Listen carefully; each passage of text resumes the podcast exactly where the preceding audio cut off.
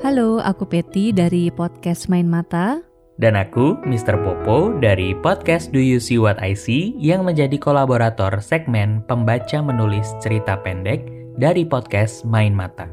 Tema cerita pendek kali ini adalah horor dan totalnya ada 10 cerita pendek yang bisa kamu dengerin. Ada di Spotify Podcast Main Mata dan podcast Do You See What I See. Selamat mendengarkan.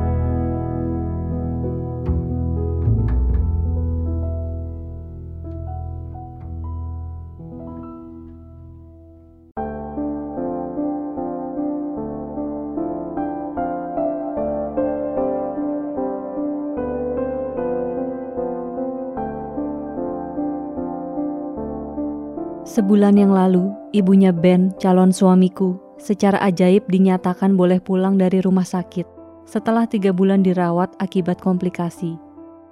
Seminggu setelahnya, Ben memberitahuku kalau dia sudah berhasil membawa ibunya pulang ke rumah. Meskipun kondisinya bisa dibilang belum pulih benar. Masih belum bisa ngomong apa-apa, jalan juga nggak bisa, gerakin badan aja susah. Jadi ya diranjang aja. Tapi sebelum pulang sempat tes darah, kata dokternya udah bagus. Tinggal dijaga aja makannya jangan yang minyak-minyak banget sama manis-manis banget. Ajaib dan aneh banget sih sebenarnya. Tapi ya aku bersyukur aja lah. Aduh, itu embul ya?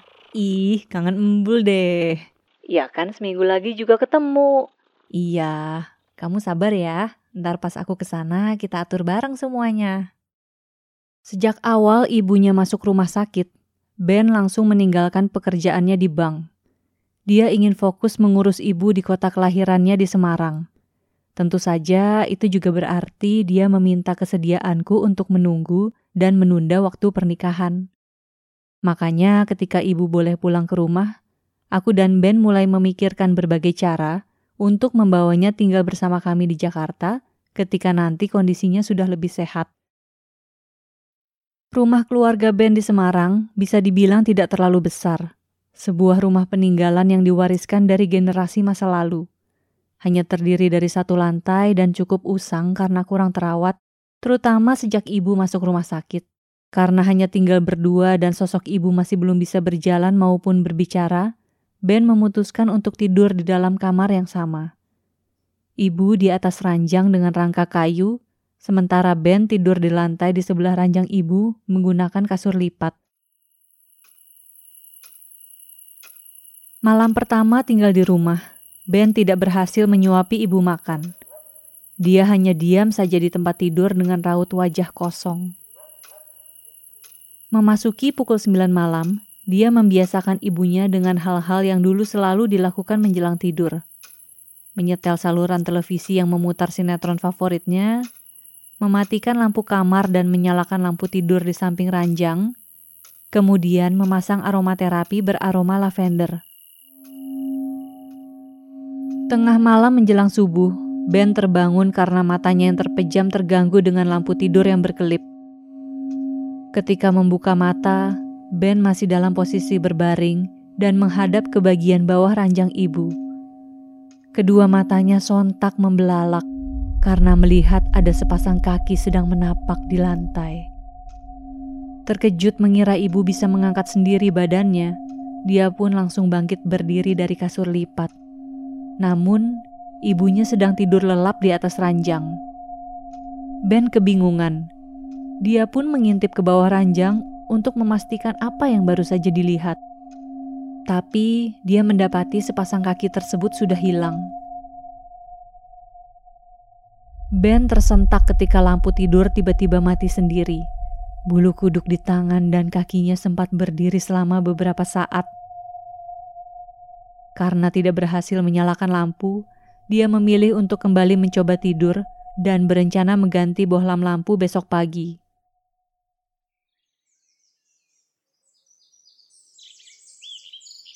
Sampai keesokan harinya, Ben masih belum bisa melupakan kejadian semalam tapi dia tidak mau menambah beban pikirannya. Kondisi ibu masih seperti mayat hidup, tidak bergerak, pandangannya kosong, sesekali terpejam. Kedua kakinya nampak tinggal tulang berbalut kulit. Rambut putih ibu yang panjangnya sebahu juga nampak kusut tidak terawat.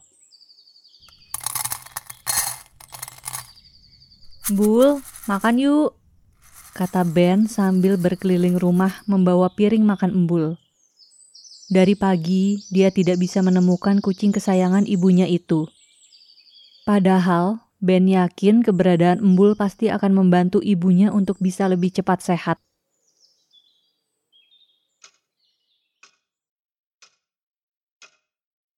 Malam kedua menjelang tidur, Ben kembali melakukan rutinitas yang sama seperti malam sebelumnya.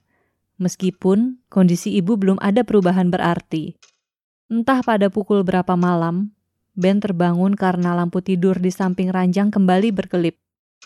Dia mematikan lampu, kemudian menyalakannya lagi, tetapi lampu masih saja berkelip.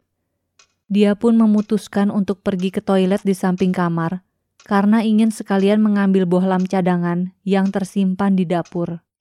Ketika kembali ke kamar, Ben perlahan menyadari ada sesuatu yang berbeda di ruangan itu. Wangi lavender yang biasanya menghiasi kamar digantikan oleh aroma kembang melati yang begitu semerbak. Bulu kuduknya langsung berdiri, dan ingatannya kembali ke kengerian malam sebelumnya. Tanpa pikir panjang, Ben mengurungkan niatnya untuk melangkah lebih jauh ke dalam kamar. Dia memutuskan untuk tidur di sofa ruang keluarga di bagian tengah rumah, hanya berjarak sepuluh langkah dari kamar tidur ibu. Memasuki ruang keluarga, Ben sekali lagi harus menghentikan langkahnya. Dari balik punggung sofa, dia melihat sang ibu sedang duduk diam membelakangi. Kepalanya terlihat menunduk menghadap ke televisi yang tidak menyala. Jantungnya berdebar begitu kencang di telinga. Dia tidak tahu apakah dia berhalusinasi atau memang ada sesuatu yang tidak beres di rumah. Pikirannya kalut.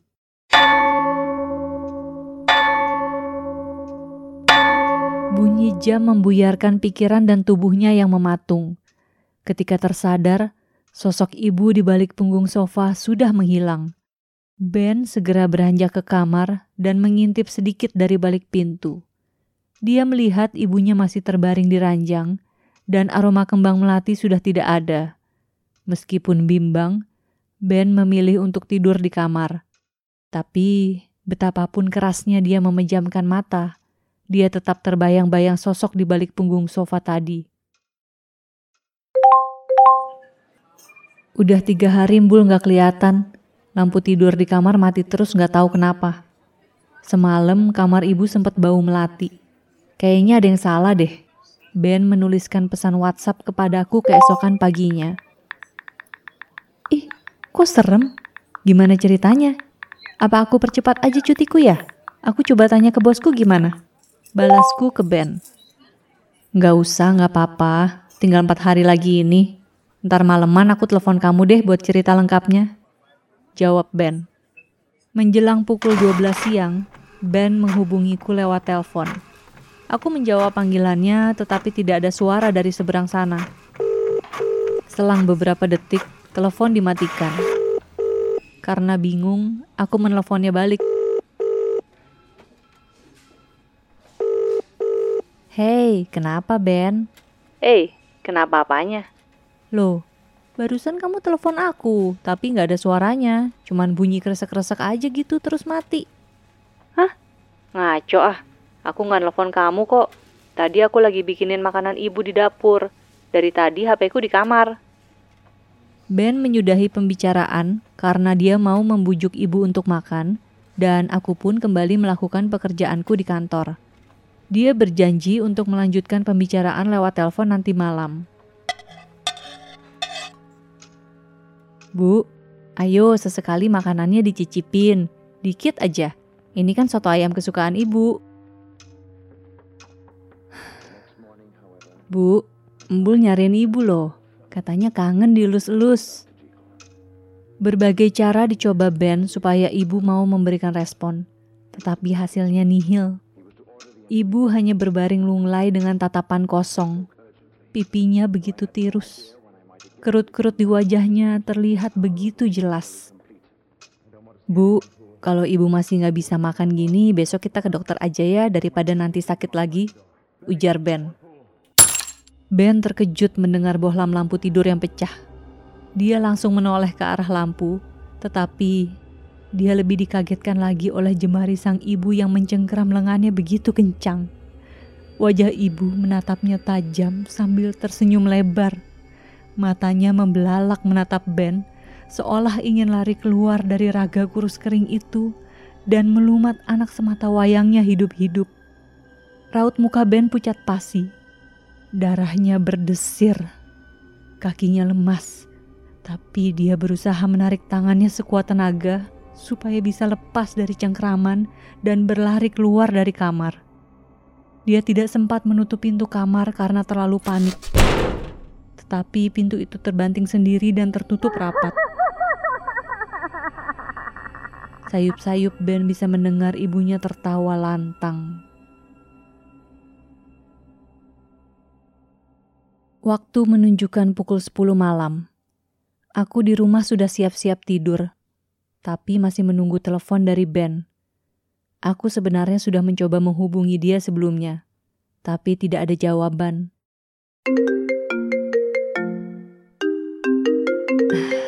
Akhirnya panggilan dari Ben. Hey, ke mana aja tadi? Aku WhatsApp. Belum selesai aku berbicara. Ras, kamu dengerin aku ya. Mendingan kamu batalin rencana kamu ke sini. Ben, Sekarang di sini lagi nggak aman. Hah? Maksud kamu apa sih? Ben, ini ibu nak. Buka pintunya. Ben? Itu suara apa? Ben. Ben, Sebentar, sebentar. Itu ibu. buka pintunya. Ben? Aku nggak yakin sih kalau itu masih ibu. Maksud kamu? Buka pintunya. Halo? Halo, Ben? Halo?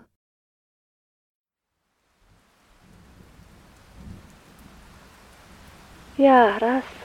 Gue ikut sedih ya. Iya, thank you ya, Vin. Udah nemenin gue. Terus, lo udah berhasil tahu si Ben hilang ke mana? Itu gue juga masih nggak tahu. Soalnya setelah nelfon gue, Ben ternyata sempat ngubungin polisi. Tapi pas polisi ke sana katanya rumahnya kosong. Baik Ben sama ibunya nggak ada di sana. Tapi juga katanya kayak nggak kenapa-kenapa gitu loh rumahnya. Dompet, deposit box, elektronik aman semua. Oh, yang aneh, paling polisi nemuin kalung embul kayak robek-robek gitu. Eh, bentar. Kayaknya pesanan gue datang deh. Ntar ya, jangan tutup teleponnya. Iya, tenang aja. Ya, sebentar.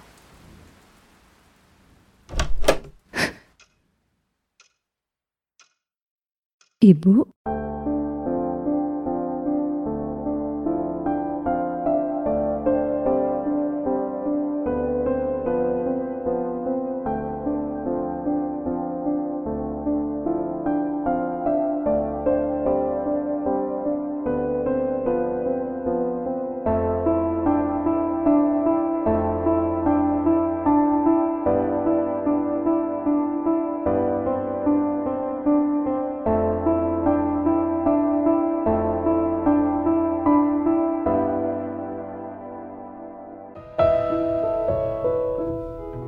Oke, terima kasih udah dengerin. Jangan lupa juga dengerin cerita pendek tema horor lainnya yang merupakan kolaborasi antara podcast Main Mata dan podcast Do You See What I See. Di Spotify Podcast Main Mata ada 5 cerita pendek horor yang bisa kamu dengerin. Ada yang judulnya Talitasi, itu ditulis oleh Arnelis. Ada juga Sis by the Window, ditulis oleh Angelica Vermariska. Kemudian ada Panggone Demit, ditulis oleh Riz Megawarna. Lalu ada Rumah Taman Kanak-Kanak ditulis oleh Nuansa Diana Nabila dan terakhir pastinya ada juga cerpen yang dibacakan oleh Mr. Popo. Judulnya Mobil Bekas. Ini ditulis oleh Bayu, pendengar setia podcast di Waraisi. Itu aja episode kali ini. Sekali lagi terima kasih udah dengerin. Sampai jumpa.